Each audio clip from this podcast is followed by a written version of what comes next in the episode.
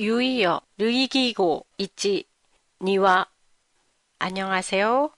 도쿄 타마시에 있는 한국어 교실 한교실입니다. 지난해까지의 제주어 시리즈에 이어 오늘부터는 새로운 시리즈로 유이어를 골라봤습니다. 의미가 비슷해 구별하기 어려운 유이어의 뜻을 함께 생각해보는 시간이 됐으면 합니다.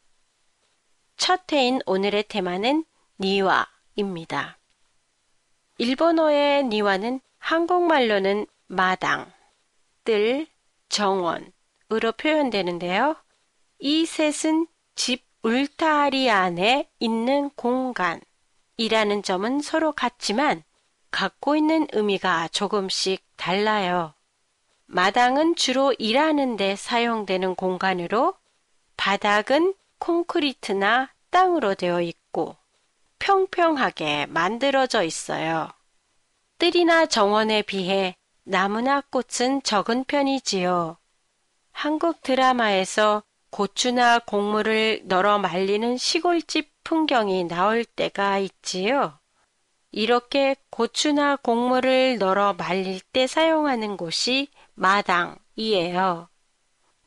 하지만 뜰은 나무나 꽃이 많아서 작업용으로는 거의 사용하지 않고 나무와 꽃 등 자연을 감상하기 위해 꾸며놓은 곳이에요.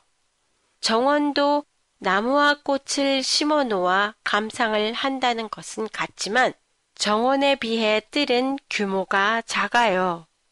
그래서 보통 크기의 집에 잔디와 꽃, 나무가 있다면 뜰이라고 할 수 있지요.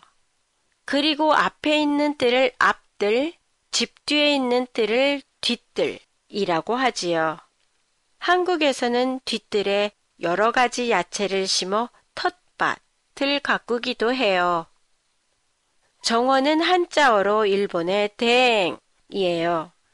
꽃, 나무가 많고 뜰보다는 규모도 크고 관리가 잘 돼 있어요.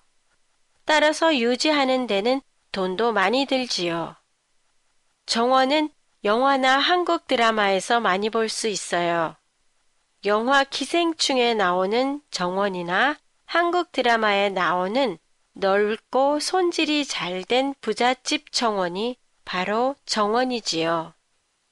실은 제가 그동안 SNS에 글을 올릴 때마다 니와를 마당으로 표현하면서도 뭔가 좀 다르다는 느낌을 항상 받아서 오늘의 테마로 골라봤는데요. 시청자분들께서는 어떠셨는지요?